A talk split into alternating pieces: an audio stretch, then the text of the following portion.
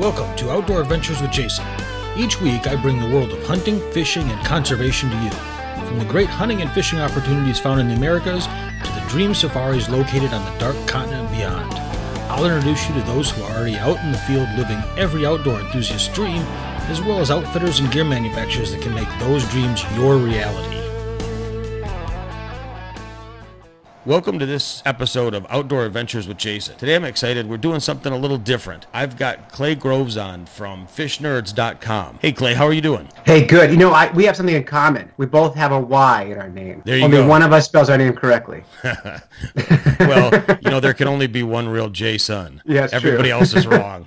Yeah, but yeah, I'm happy to be here, and uh, I'm so welcome to the podcasting sphere. And uh, I was happy when you reached out to me, and uh, I'm just really happy to see more people doing the podcasting game. It's it's such a fun pirate world we live in. Well, and it's it's interesting. I wanted to have somebody on. uh, Growing up in northern Michigan or in Michigan, ice fishing was not an uncommon thing. It's the best thing. I live down here in South Texas now, and the only ice fishing that gets done is when the ice is in your drinks. and so it's it's a very it, it's a different concept for people to think that you actually go stand out on ice and why would you do that and they don't get how fun it is so it was really neat to to do this kind of partner up with you to to talk and and just bring a different um, a different perspective to to the podcast Yeah, and it's great. And and uh, as as uh, you pointed out, uh, ice fishing is my thing. I love all kinds of fishing. Uh, and by the way, my show is not just about fishing. It's about fish, fishing, and eating fish.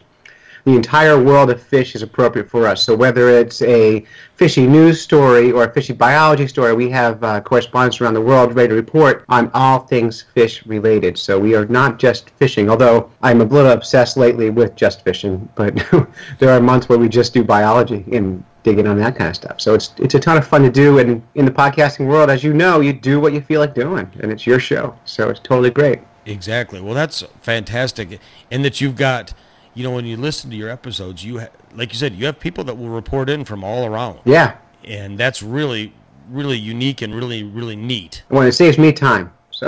Well, that too. so, but no, we have. So we, when Dave and I, Dave was my previous uh, co-host and co-founder of the Fish Nerds. Uh, we started off. Uh, the Fish Nerds started off with a different title. We were called the Catch 'Em All Guys, and we were on a quest to catch and eat every kind of freshwater fish in New Hampshire. And we got from there that we got all kinds of fame and fortune. Got on public radio, and Chronicle, the news, and every newspaper in the state report on our on our adventures and we started off as writers. And then it turned out writing is really hard.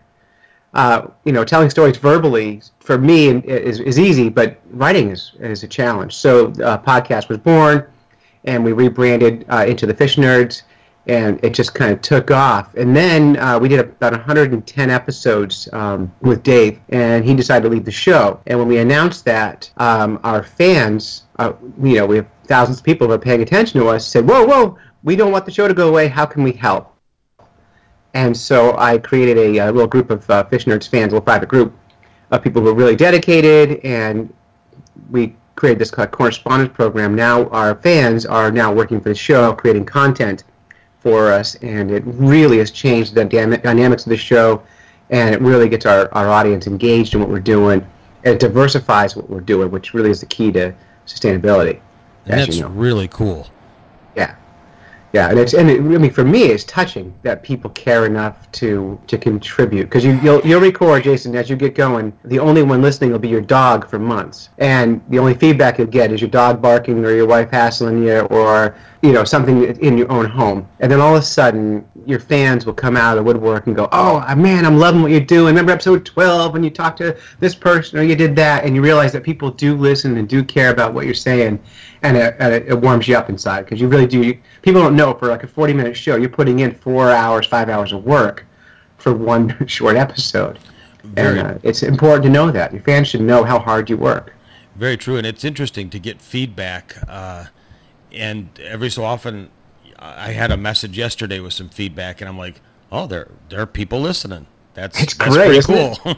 By the way, even negative feedback is exciting for me. You know, if if I get a, a iTunes review and it's negative, I love it. I'm like, wow, someone thought about me to listen to my show for an hour and they said something about it. And I, you know, people don't like negative feedback, but it's still someone's listening, and it's exciting. I, I love it all. Yeah, it's it's a lot of uh, it's a lot of fun to just get in there and feedback is it, it allows you to change up the show and make it better for for your listeners. Yeah. So, onto that, talking about that, tell me what's going on in the fishing world up in uh, your neck of the woods. Okay, so I this year just became a licensed fishing guide. Uh, I don't know if you know anything about becoming a fishing and hunting guide in most states, uh, but in this country, every state sets their own their own way of doing things. Maine and New Hampshire have the hardest. They're known for having the hardest guide uh, licensing process in the country.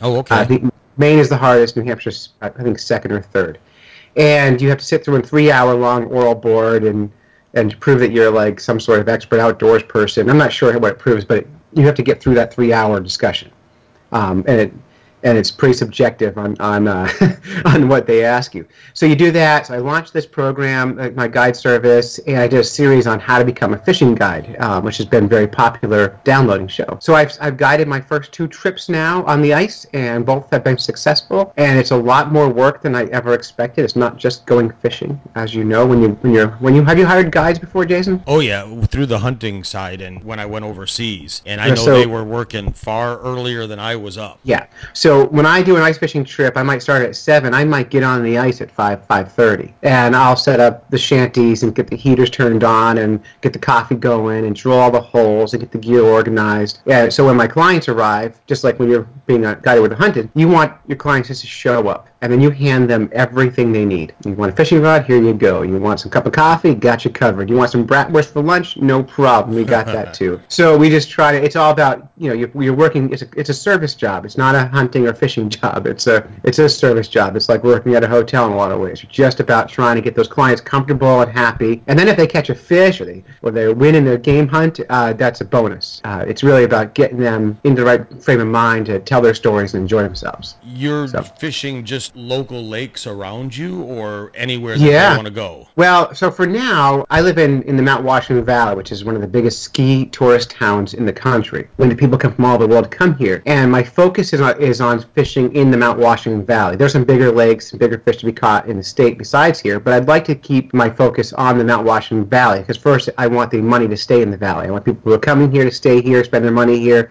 have fun here. Uh, and I'm really dedicated to that. But the other reason is, is I know the waters here so well. And if someone pays me to fish uh, in a lake an hour and a half away, that means I have to go fish that hour and a half lake away, you know, for two weeks before they arrive, so I can learn the water and find the fish before they get here.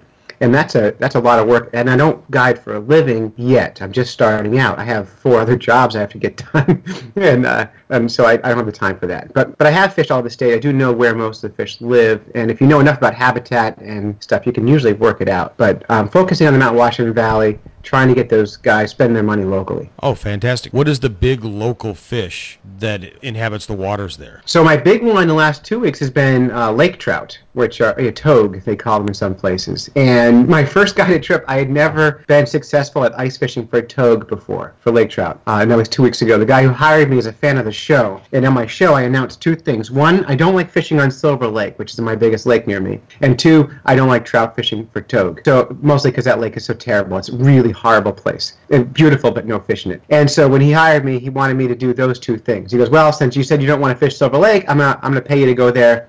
And he said, "You don't like fishing for lake trout. I'm going to pay you to go lake trout fishing." And I said, "All right, well, you give me money, but uh, you're not going to catch any fish." And so I spent all night researching the lake, looking at maps. I, I've already fished it for seven years and not been successful, so I'd already given that lake up. The morning of the trip, my snowmobile broke, so we had to walk out to the spot I chose. The snow was 12 inches deep with 4 inches of slush under it and 10 inches of ice. So it was really not ideal for walking on, but I made him do it because he told me to. We went out, and uh, immediately, within a few minutes, he caught his first big lake trout, and he ended up with 12 for the day, which um, a good lake trout day might be two Lakers any any place. Wow. And I, I put him on 12, and it was dumb luck.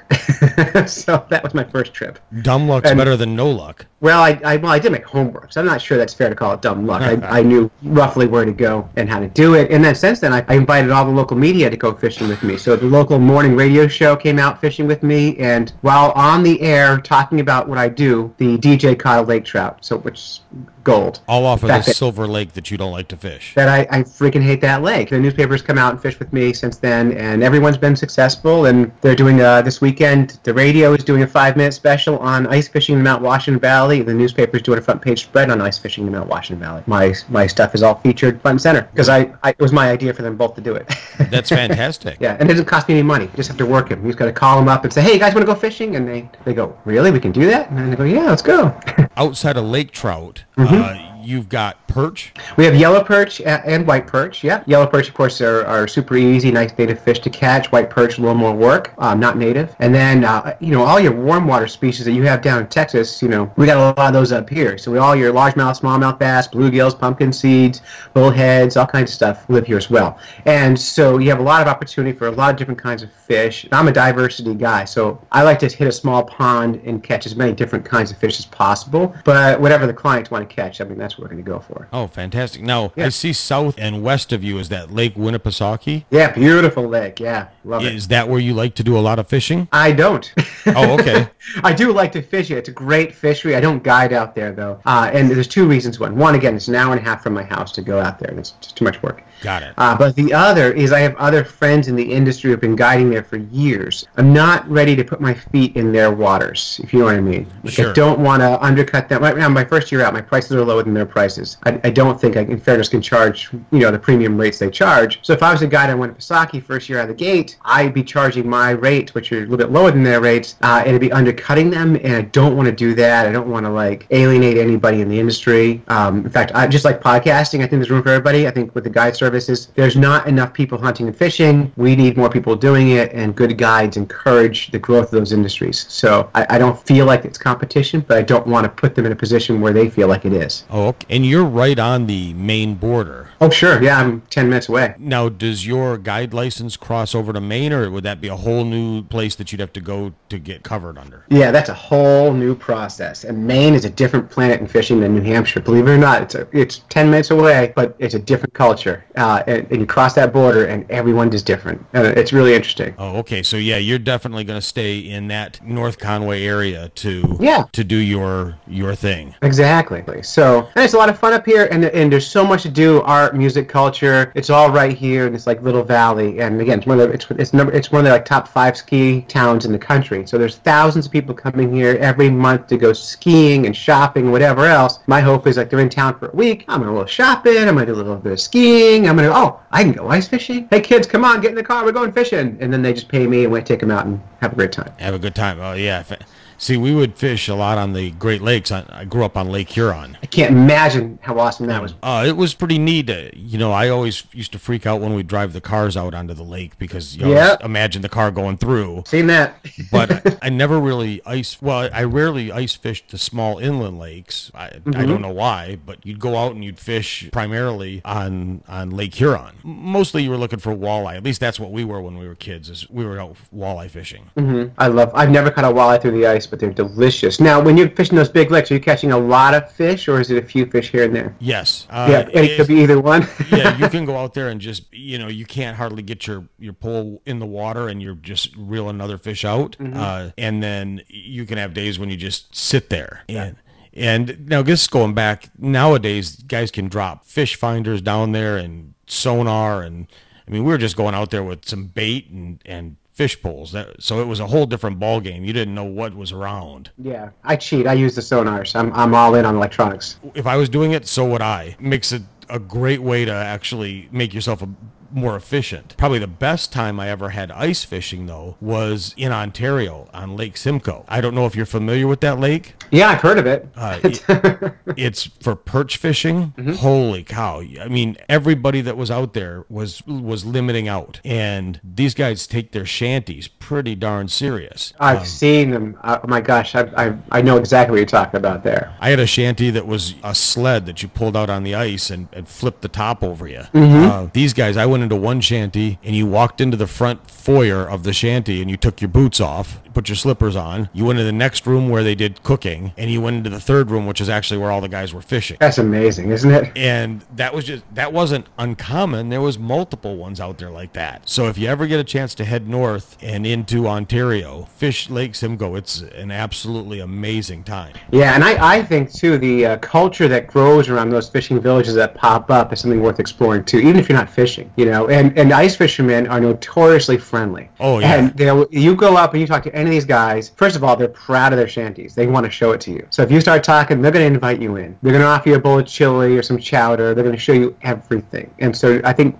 one of the things I always tell people, I encourage people to go out on the ice and talk to fishermen because it's the friendliest crowd of people, and they're bored and they want to talk to somebody. Yeah, I would say ninety percent of them out there will just absolutely will share hundred percent of their knowledge. Yeah, it's amazing. You just dump it right on you. It's fantastic. So yeah, a lot of good stuff. So you're down in Texas, right? I am. So what part of Texas? I live in San Antonio, uh, down in South Texas. I've been to San Antonio. My dog is from Texas. Oh well, good. Yeah, she's a blue heeler. Around here uh, in our area, our humane society imports almost all their dogs from Texas. Oh okay. Uh, blue heelers almost exclusively from Texas, uh, and they're really popular around here. But I guess there's a lot of stray blue heelers down there, and they just uh, ship them out. Yeah, they're a common uh, livestock dog down here, along with uh, blackmouth curs and Mhm. catahoulas are very common down here. Yep. Uh, and then the state dog is the blue lacy. Oh, And beautiful dog. That's a fantastic dog. It's probably the smartest dog. But yeah, those Queenslands. eh, That's what you have as a Queensland heeler, correct? Uh, yeah, blue heeler. Yeah, Yeah. yeah, Yeah, Or. Australia, they call them Australian cattle, cattle dogs up here. They don't call them heelers, but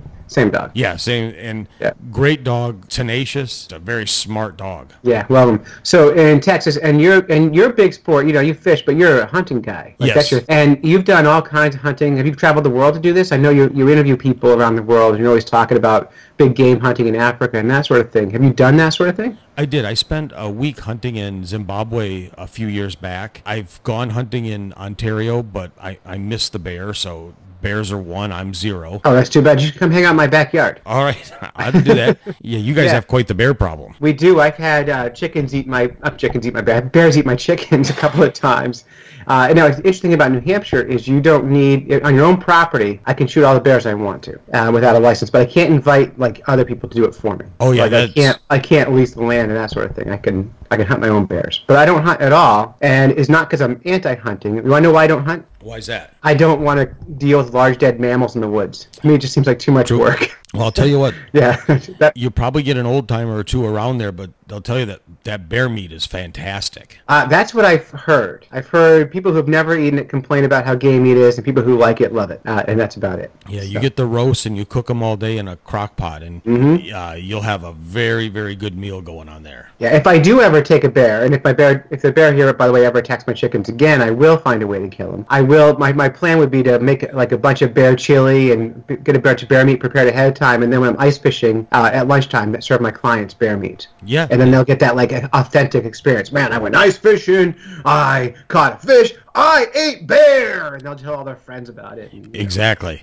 Yeah, we don't have uh, East Texas has a few bears. When it was real dry here a couple years ago, we had uh, quite a few bears coming up out of Mexico, hitting the corn feeders and stuff that people use to feed corn to the deer. And uh, so that we were seeing uh, quite a few bear pictures. But now that the rains have come and it's it's kind of freshened up and there's food around, the bears don't don't come over too much anymore. Yeah, and you're in less populous. uh, I mean, Texas is so big. There's plenty of places for bears to go where they're not going to interact with people. And New Hampshire's kind of a smaller state, and the bears are in our backyards, and they they live here in our yards. Right. Yeah. That's So a little bit that- different. That would be a unique thing to walk out the back door and walk into. Well, it's neat that this uh, past fall, um, no, excuse me, the springtime, my, I'm at work. My wife texts me, and uh, she goes, "Hey, I'm just want to tell you, send you this picture." And she had just put the kids in the minivan and walked into the house. And between the minivan and the front door of the house, there was just like, you know, like 400 pound bear just sitting there. Wow. And by the way, my kids and my wife, uh, none of them are afraid of bears. It, it doesn't in the least frighten them. They just walk out and yell at the bear, and the bear walks away. That's it. There's no aggression. It's not a scary thing. Bears don't like people. They just walk away. Yeah. That's But pretty. a lot of people, a lot of people go, oh yeah, do something about that. Yeah, the bear's not doing anything. It just happens to live in our yard. Now your dog doesn't lose his mind. she loves the bear. Uh, her favorite is finding the big piles of bear poop and rolling in it.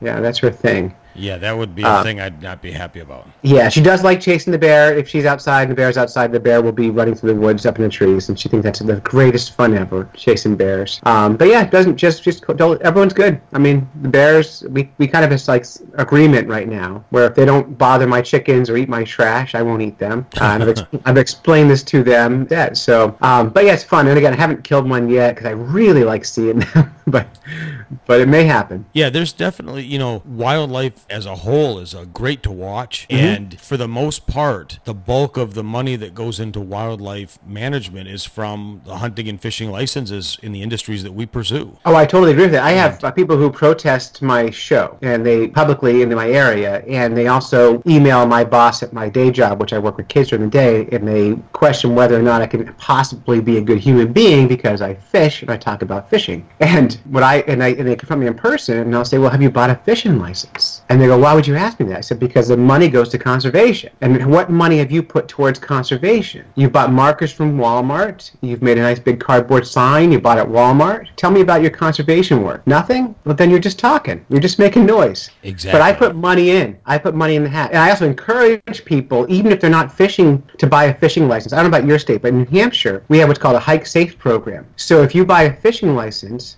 it's the same as buying a hike, hiker safety card. It's like an insurance against you get lost in the woods, fishing game will come rescue you. If you don't have that and you get lost in the woods, fishing game will still come get you, but then you get a bill afterwards. Oh, interesting. We don't have high taxes. We have the second lowest taxes in the country in New Hampshire. And so we have to get our revenue someplace. And so I encourage everyone, buy your fishing license. That goes to conservation and acts as insurance if you get lost in the woods and need rescue. And it's 58 bucks a year. It's small money to pay. Well, and not only is it the hunting and fishing licenses that are sold, if every time you buy lures, every time you buy a pole, every mm-hmm. time you buy a shanty, anything that is outdoor related, part of that tax goes back into conservation. Absolutely. And these anti-hunters get out there and they're not conservationists. They misuse the word. They're preservationists. Right. Preservation is great for a building, but you have to have the conservation, which is the wise use of resources Absolutely. Um, they they don't get that disconnect. No, they don't. And and I, it's hard. I don't argue with them too much in real life. Mostly, I I'm nice to them, and they're mean to me. And I just say, you know, for someone who claims to be kind, you're being awfully rude. But I I don't. You can't argue with them. You're not going to convince them, just like they're not going to convince us. Um, so there's no there's no change going to happen. You know, they're going to do what they're going to do. I and and if they get me publicly or they get me on my Facebook page or whatever, I just thank them for the content because for my show it's beautiful. yeah. So yeah, totally good. I, and again, but to my small town, not only do they confront you publicly, but they also might you might have to work with those people in your career someplace. And so uh, even if I disagree with them and they're rude to me, I am never mean to them. No, you've got to put that best image forward. Yeah, I have a really good time taking people fishing, and I have a really good time hearing people who disagree with me. If they could do it in a way that doesn't isn't mean, but it's a different world. Now, I was listening to your early show, and you were talking about big game hunting in Africa, and you were also saying that you support any kind of legal fishing and hunting. Correct. And this is where you and I kind of disagree a little bit. I, I agree with your with the concept of your argument, but I have a, at an ethical level, like like I don't agree with, for example, in fishing, people always limiting out. Like I agree there should be limits, but there are people who fish and their goal is to catch a limit every single day and just for the sake of doing it. And I, I don't like that kind of fishing. That's not my style. When it comes into hunting, I don't know enough about it to argue against hunting things, but I do I do get a little queasy when I see you know some of the big game hunting in Africa and stuff. But I don't have a good case to make against it. It just makes me uncomfortable. Probably like those uh, preservationists feel. I probably feel like they do about those things. What's your thoughts on people like me who can't quite get on their brains on those bigger hunting things? Well, you know, it's not so much using the example that you gave of the person that limits out. Yeah. We do know those kind of people exist. Mm-hmm. They're probably in far less numbers than we we think. You're right. but that's why there's a limit. And Right. so I, I go back to the same thing that if the person paid the money and is doing it legally, now if that limit says six and they got seven, Right, then I poaching. think they should be whacked. Right. I Um, agree with that. But if that limit says six a day, then I have to trust whatever game and fish department set that limit, that that's Mm-hmm. a number that could be extracted from the population without causing any problems. Knowing that that guy might go out there and try to get six a day and maybe only get four, five, two. Right. So, yes, I, I also bank on the idea that there's probably more people like you and I that mm-hmm. just go out there to have fun uh, versus the person that's going out there to just just hammer it. Yeah, but I'm kind of with you on that one, and and I, have, I and I go back and forth on it because there are days where I do want to limit out. I want to you know eat a pile of trout tonight. I'm going to mm-hmm. go and catch you know my two trout limit through the ice, and I'm going to eat trout for dinner. I think it's the people who just because it's almost like a um, like a trophy for their refrigerator. They want how much fish can I stack in that freezer, and, and, I don't know. I guess it gets a little queasy. But then we get into the bigger game hunting, yes. and I see these big lions and the big elephants and all kinds of I don't know elephants, but but and I'm then I get then I get a little more uncomfortable with that stuff. But I hear your point on it. But. The bigger game animals, uh, African elephant, the African lion, what's called the big five, the hippopotamus, mm-hmm. things that nature. Those are unique, especially for Americans, because really our only exposure to those is in the zoo. Right, it's like our pets. Right. So yeah. if you want to see the anti-hunters really come up in arms, it's anytime I post a picture when I took a giraffe. You took a giraffe? Uh, yes. Get off my show. Uh, well, but you have to you have to figure there's a wow that's insane. Giraffe are a, a game species, just like anything sure. else. Sure. Now, is the population going down? Yes, but it's not necessarily been proven that it's from sport hunting. Right. It's giraffe are easy to poach, and why are they easy to poach? because they're big. Right. And one or two shots from a poacher's rifle will feed a lot of people with a giraffe. Right. Now, the property that I was on hunting in Zimbabwe, they didn't have any predators. The giraffes didn't. When I talked to the manager of the property, there was so many giraffes on that property. They were going to end up culling 55 of them that year. And you sit there, and most people say, "Well, why don't they just move them?" Look, that's easy to do. Right? Okay, move them where? Yeah. Then what? And at once, who's going to pay for it?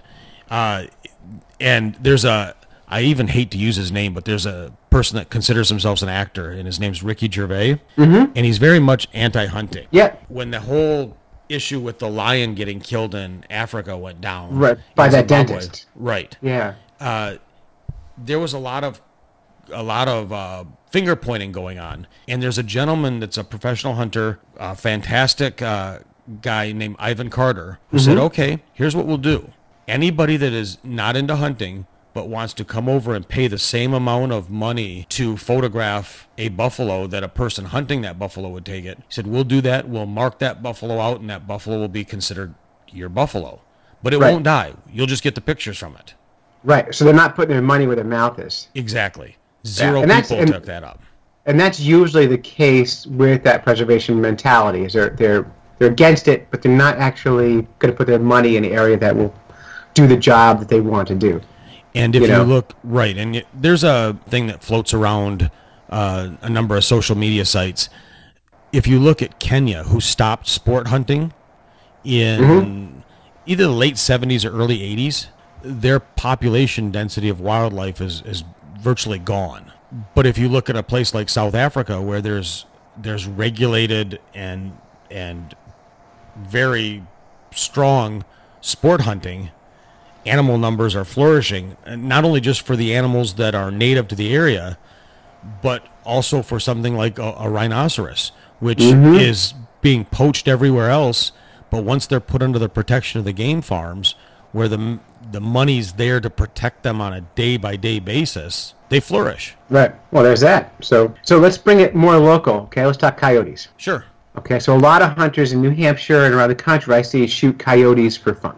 Yes and they just kill them off. They don't eat them. They don't do anything with them. They just kill them. And so the science is coming back on coyotes that they're actually adapted very well to that kind of sport. And by killing them off, actually increases the population of coyotes rather than decreasing it. Have you heard this? I have not, but that really wouldn't surprise me because they're extremely intelligent. Yep. So they adapt and uh, and figure out what it wouldn't surprise me that coyotes are good at determining what the older calls are fake. Mm-hmm. Uh, these newer calls are, I think, a harder process for them with these digital sounds. Yeah, well, it, it's uh, it's more to do with um, just so it has something to do with the calls, but it's it's more to do with the population density and the chemically their body changes. If there's a lot of coyotes in the, or if there's enough coyotes in the area, then they only have one or two pups so if you take a lot of coyotes out of the area, they'll have nine pups, eight pups, and so they, their population changes with how many coyotes are in their area, and they know through the calls and scent and other reasons how many podcast, how many podcasts, how many coyotes are there, uh, and so their population grows as you hunt them, as opposed to decreasing as you hunt them. It's it has an inverse relationship. Uh, very well could be. It's not a Yeah. study I've seen, but it wouldn't surprise me in the slightest Go, bit. Google it. You'll really enjoy. I found it really surprising. Um, again, I don't know how I feel with people hunting coyotes. I have a problem with people not eating what they hunt. so it's Well, I, I always get you know if you're gonna kill something, do something with it. I, I just killing things bothers me. There's also the the idea that you have to control predators to a degree. sure, but you um, need them. They're edible. Oh, sure, yeah, you can eat them. I've, I've, not sure if uh, the coyote is something that people would eat. I guess it'd be like a dog. I, I think so. I think culturally, so here's what it comes down to cultural. Like, I think even hunters are squirmish about eating dogs. Like, a hunter who will eat anything still might not eat a coyote because they've got dogs. You know, it's it's too close. yeah, and that's very that's very true. It's not a acceptable food source here in the in the states. right. Um, you know, I've seen guys sit out there and shoot prairie dogs. yes. Delicious. You, I'm not sure I would eat those, um, and I'm not sure there's much left of them to pick up after they're done shooting them. Right. A lot of that gets left out, and for example, if you're shooting the prairie dogs, they leave those out, and guess who eats them? The coyote. Yep. It's kind of that circle of life. There's as long as it's, and, and I've said this, as long as the person is buying a hunting license Mm-hmm. or fishing license, following the rules. And doing what's set by their state, that's legally set by their state, then I would be a hypocrite to not support them. Yeah. See, I'm a hypocrite.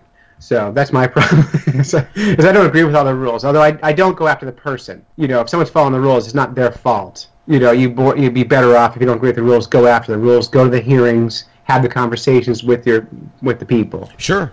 Not the hunters and fishermen. They're not doing anything wrong. They're following the rules. Yeah, and if you don't fault. like that, then you got to go to the rule uh, making, you know, the legislator, Right. legislation, and say why. Yeah. And they're either going to listen to you or they're going to throw you out. It's I've gone under the assumption that as long as it's verifiable and it's it's rules that are set in place and nobody's breaking them, Mm-hmm. then I've got no problem to each their own. You know, I don't necessarily have any desire to chase bears with the hounds. No. It's just not is, my is that a thing? Is that a thing people do? that's the thing people do. It's it's it's Wow. just not something that's ever caught my attention. I'm not against it. It's Right. just not something that's ever caught my attention. But as long as it's legal and you're doing it legally, have fun. It, that's that's your prerogative. You might not like to ice fish, and and you might rather chase bears with hounds. So as long as you're outside paying your your taxes and paying your licensing fees, go for it. Well, that's that's good. I, I, I think I can agree, I can I, I can agree with that. You know, and so and so um, so yeah, that's that. Can't argue anymore on that one. No, and, and hunting is certainly what I tell people is the actual moment when you pull that trigger, that's the the ending of it, the antithesis of it, the the climax of it, the the mm-hmm. it, it's everything that leads up to it, which is what is fun. Right. It's the, it's the hunt, it's being outside, it's the tracking and all that sort of thing. It So- it's just the exactly. It's it's the whole package that leads up to it.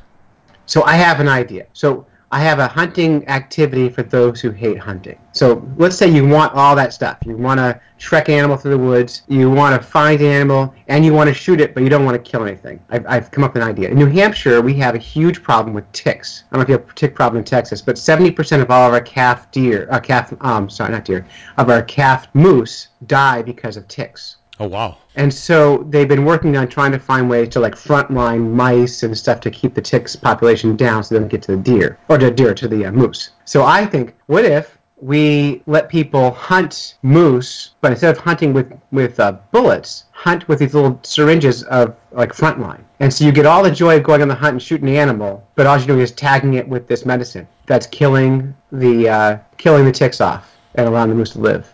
And then they people who want to do it can pay a fee for it and can buy all the equipment to do it, and it's like a self-sustaining moose protection effort, and it people get to go out and have all that joy of hunting without the uh, without the killing. Oh yeah, they've got that now. Uh, very similar program in in sub-Saharan Africa, and Really? called green hunts. I thought I made it up. Well, no, but a great call. I don't know that it's Yeah. done here in the states, but a green hunt would be you want to go out and uh, take a rhinoceros, Mm-hmm. but it's not capable of it because there aren't any really for whatever species you're looking at.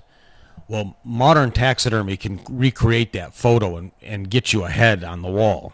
Yeah, they do a great job. Rep- replicas now are so good. So you Yeah. actually go out and maybe it's a black rhino and uh, you shoot it with a tranquilizing gun. Mm-hmm.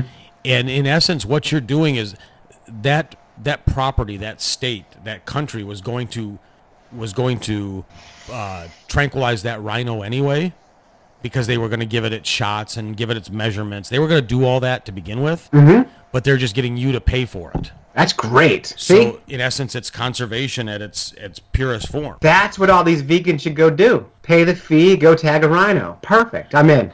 Yeah, there you go. And then you get your picture taken with it, and Mm-hmm. you've sat there and uh, you've watched all the the vetting process go on. You get to participate in it. Then you watch them administer the uh, the reversal. The rhino gets up and off he or she runs.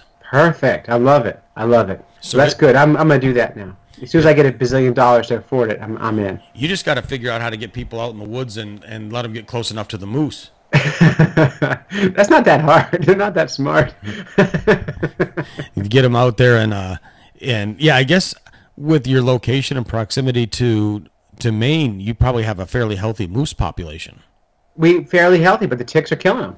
The, the tiniest animals are killing the biggest animals. It's crazy. and is it a it's got to be a tick that's not normal it's an invasive No, it's it's a native tick. It's it's just out of control right now, and there's something else out of whack environmentally that's allowing the ticks to get out of control. I think it's a mouse or something like that. So they move from the mice to the deer to the moose.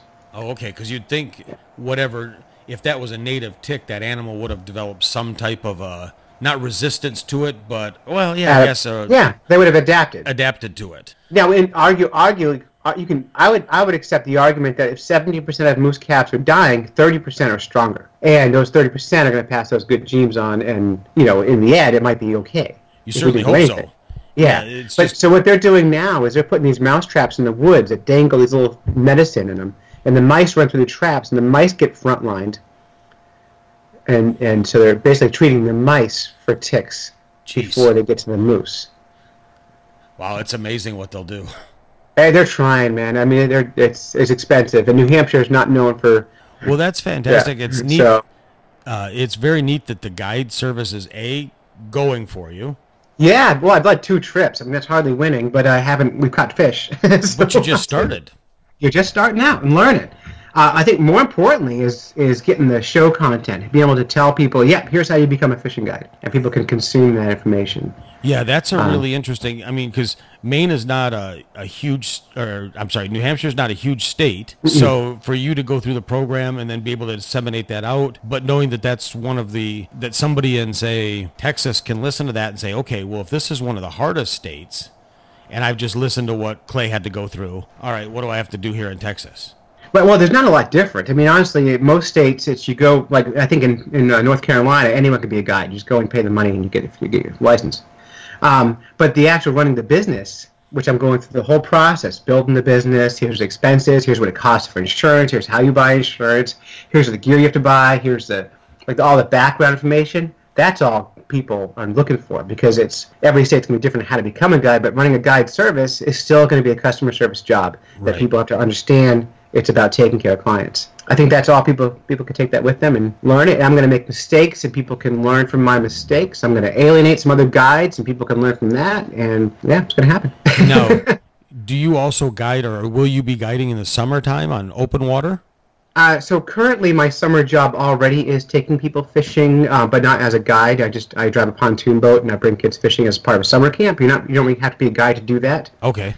Um, so I already do that on a small scale, but I, I'm trying to come up with an idea that's a little different than what most fishing guides are doing. So, because I, I, what I like about ice fishing is it's a whole effort. You go on the ice for a day. You're setting up camp.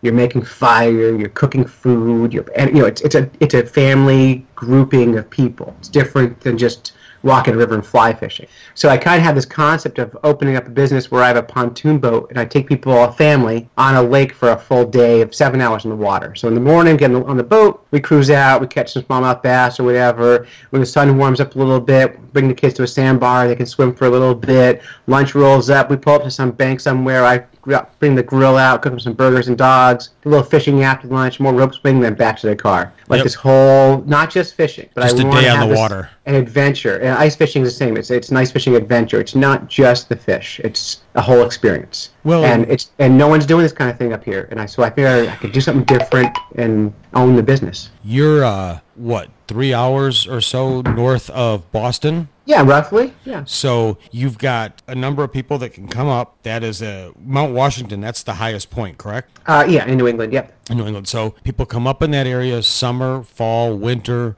spring. Mm-hmm. Uh, they decide they. It's a lot cheaper, especially with a family, to rent a boat for a day than buy it and store it all year long to use it once or twice. I would say rent a boat and a driver. Well, New and a Hampshire, driver. You need you need a boat and license in New Hampshire, so it's a lot involved with that. And I'd have insurance and everything. They wouldn't have to do a thing. Show up. Yep, just show up, bring whatever you know they want, have fun. It's just an easy day out. And so, uh, a quick trivia: Mount Washington Valley. What do you think the biggest draw to the area is? What brings the most tourists to the Mount Washington Valley? Well, I know it's funny because I just saw something on this the other day. Was that cable car that runs up to Mount Washington? That train? yeah, the, uh, the the cog the cog railway. Yeah. Is that so? Uh, to me, that might be it. I don't know. No, that's that's um, that's really fun. That's eighty bucks a person to ride up the mountain uh, on that. It's, but that's so that's that's capturing the biggest draw to Mount Washington Valley is outlet shopping. Really? yeah, we have because we have no taxes and we have this great outlet system. People come from Canada. We're we're only three hours from Quebec, and people come down in droves. Thousands and thousands of people come down from Canada, buy our stuff, and sneak it across the border. Yeah. Hey, capitalism at its best. It's a beautiful thing, and so I want their money. yeah, and especially if they're staying down there to to for a few days to Yeah. shop. Even if you're taking a couple of the guys out with a lady shop or vice versa. Yeah. You know, not to be too sexist there. Who It's hard. It's hard not to be sexist sometimes. We try not to be, but we're gonna always. There's always a little bit of bias in this world where we. Uh, the right, more more guys fish than girls. That's the way it is. personally, I'd love to see it just an, an equal basis as a father with daughters. Oh, I have two daughters who are fantastic at fishing. They'll put on princess dresses and makeup, and they'll go catch more fish than any boy on the lake. Yeah. It's uh, great. Well, I'm glad that's t- a taken off for you. Mm-hmm. Uh, th- that it's something you've been able to get content for your show. You know, if you ever want to try hunting, come on down. You, you can't come to Texas and not go hog hunting. Yeah, we're synonymous for having all the feral hogs. Yeah, I've heard nothing but fun about that. I have a friend who does hog hunting in Tennessee and just loves it. Fills his freezer up, and yeah. Well, and you know what they do? There's they catch a lot of them. They live catch them. Mm-hmm. They take them to the the sales stations down here, and you know where they end up? No. On the all the big East Coast cities in the expensive restaurants. When you see wild boar, Oh, that's what it is, right? Yeah. where- yep. Oh, then I've eaten. Then I've eaten your Texas wild boar. Then totally delicious. So if you go and pay these exorbitant prices in Boston, New York, you know, the big East Coast cities, that wild boar is generally coming out of Texas. well, then I've helped your economy. You're welcome. Fantastic. Hey, so what's next for your podcast? What's next big steps for you? What do you got going up coming up? You know, just keep working. February is shaping up to be, uh, I'm going to focus and highlight nothing but female, uh, nothing but women that are in the industry. Mm-hmm. That's Uh, good. a lot of them. A lot of them, and, and not they don't necessarily always get the most praise. Uh, we've got several just fantastic taxidermists that will be interviewed, female taxidermists. We've got a woman that does a, just a ton of hunting out of New Mexico, and uh, she's going to be uh, very interesting to talk with. So there's a, there's a number of good ones coming up, and then it'll be into the springtime and. I think I'm going to do some runs with uh, a variety of different African uh, professional hunters. That's fantastic. So you got a lot, a lot of good stuff coming up. You guys are about 18 episodes in. You said. Yes. and remind people where they can find your show. Obviously, people who listen to this show already know they can go to iTunes and probably Stitcher and Uh, find you. If you, I um should be on Stitcher. If you go to uh the the iTunes podcast, it's just Outdoor Adventures with Jason, and that's Mm-hmm. Jason with a Y. Or you can go to my website at www.oawjs.com, and I have my podcast there that you can listen to. Or just go and uh, I'm on YouTube. Every podcast loads up to YouTube. So Mm-hmm. there's a number, or uh, look me up on Facebook, Outdoor Adventures with Jason on Facebook, as well as as Jason Sacco on Facebook, and both of those places will contain links to my podcast as well. Yeah, of course, at fishnerds.com on the show notes for this episode, there will be plenty of links and photos as well. And in mine, I'll have links to all the fish nerds and and all that good stuff. It's a wonderful process, and I love that you're focused on that specific area, the the fishing that you do, but then you you encompass reports from around everywhere else. I just think that's a really sharp setup. Well, we got lucky um, with having some really great listeners who really wanted to keep the show on the road, and uh, I, and I do feel lucky every day that people care enough to be part of the show. So, and Jason, I thank you for uh, for joining me today. It's totally cool to talk to other podcasters. We, we always are in danger of getting too deep into the podcasting world, and, we got. To, I think we did an okay job steering back into fishing and hunting. yeah, that's so, that was my fear, yeah. and uh, because it's such a fun thing. If people realized well, how fun it was. I hope you enjoyed my interview with Clay Groves of Fish Nerds Podcast. And here is a sample of a start of one of his podcasts. Please go to the show notes, check it out, subscribe to his podcast. It's always a lot of fun to listen to. FishNerds.com. You know, I'm so excited. Today we are being visit- visited from Texas with uh, Jason Sacco. Jason is the host of the Outdoor Adventures with Jay Sacco podcast. And hey, Jason, welcome to the show. Hey, thanks for having me on, Clay. I appreciate it. Yeah, and tell me first of all, you, you've got what eight or nine episodes in the in the bag already. So you're relatively new in the podcast world. I want to know, first of all, why are you podcasting as opposed to any other media you can get to? And then, like, what inspired you to do it? What is your goal for the podcast, if there is one at all? Sure. So as I got into hunting, I said, this is a great medium for somebody. I am handicapped, so I can't always get out and get available to do some of the hardcore hunts that I would love to participate in. And this was a great way for me to talk with the people that do get out in the field, share their stories, and allow lot of the hunting podcasts lack that that angle, that interest. So I thought I would bring it to everybody that's out there. Well, that's fantastic. And so, so you had some big experience when you were younger. Now you're doing this and trying to find a new angle. And are you intimidated by the giant world of outdoor podcasts, or you feel like you've been welcomed so far into this world? Surprisingly, I feel like I've been welcomed, and I think I've done uh, about 17 episodes now, and okay. not they've they've been quite uh, dynamic in scope. Some have been an hour, some have been 15 minutes. So there's no mm-hmm. real common time. Uh, yeah, isn't that the fun of podcasting? There's no rules. You just do what you feel like doing. It's like the Wild West. What am I going to do? Whatever I want. It's exactly. And nobody's yeah. going to punch you in the face. Well, yeah, that's what Dave, Dave Jackson always says, right? exactly. yeah, they will though. Well, yeah, and some of the topics in the outdoor podcast industry, a lot of these folks that are outdoor guides, uh, hunters, things, they're very good at that, but they're not so good at telling their story. They can really lead to some quite boring listening, and mm-hmm. that's what I thought about is growing up listening to radio disc jockeys and people that were very good at telling the story. How could I try to bring that story out of these guys who have some very interesting stories? Stories just might not always be the best at telling them. Right. Well, we can't all be good at everything. See, I'm a good storyteller, but not a great guide. Well, so there's the win.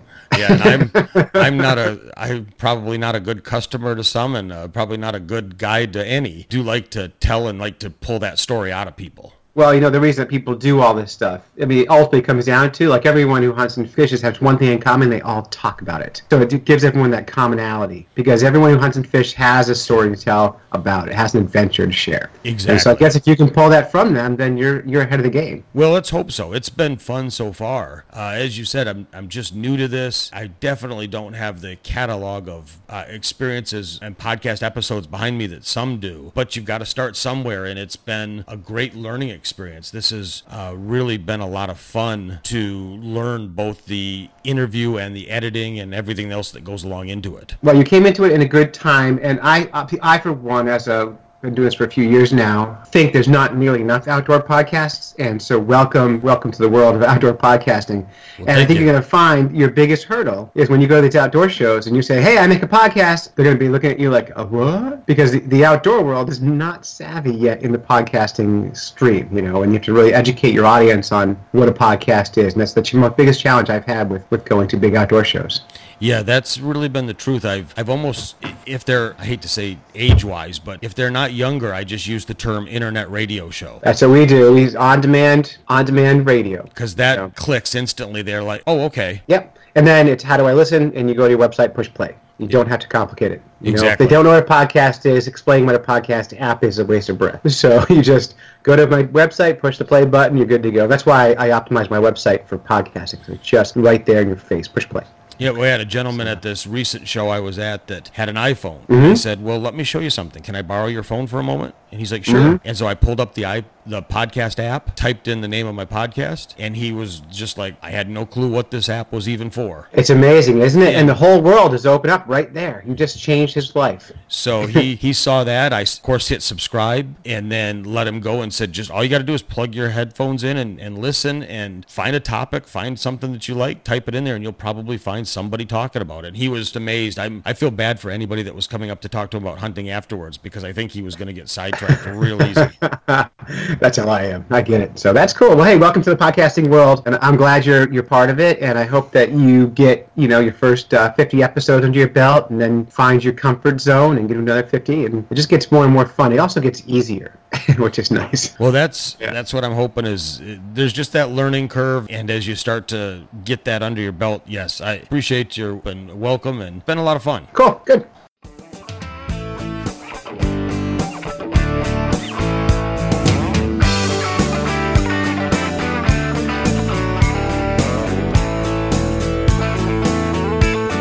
Come early spring, it's getting green. Fish are on the bed, and hear those turkeys gobble. It's ringing in my head. The winterized bass boat, here comes another year. Yeah, we command the outdoors round here. Oh, we command the outdoors. Yeah, we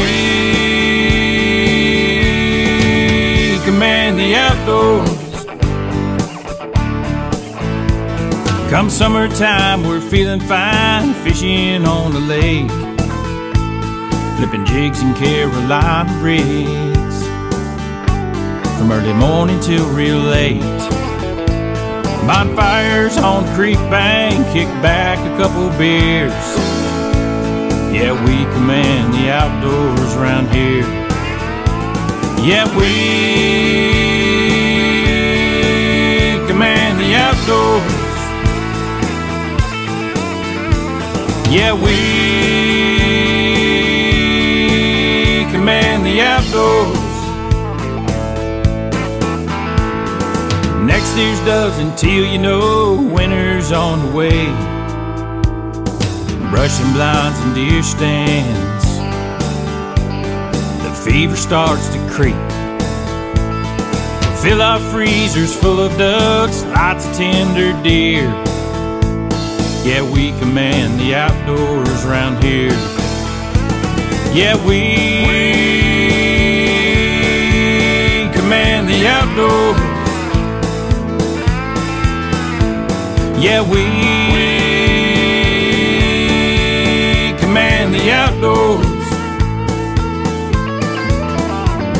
So grab your guns and shells, boys. Put on your camouflage. Cause we command the outdoors here. We command the outdoors.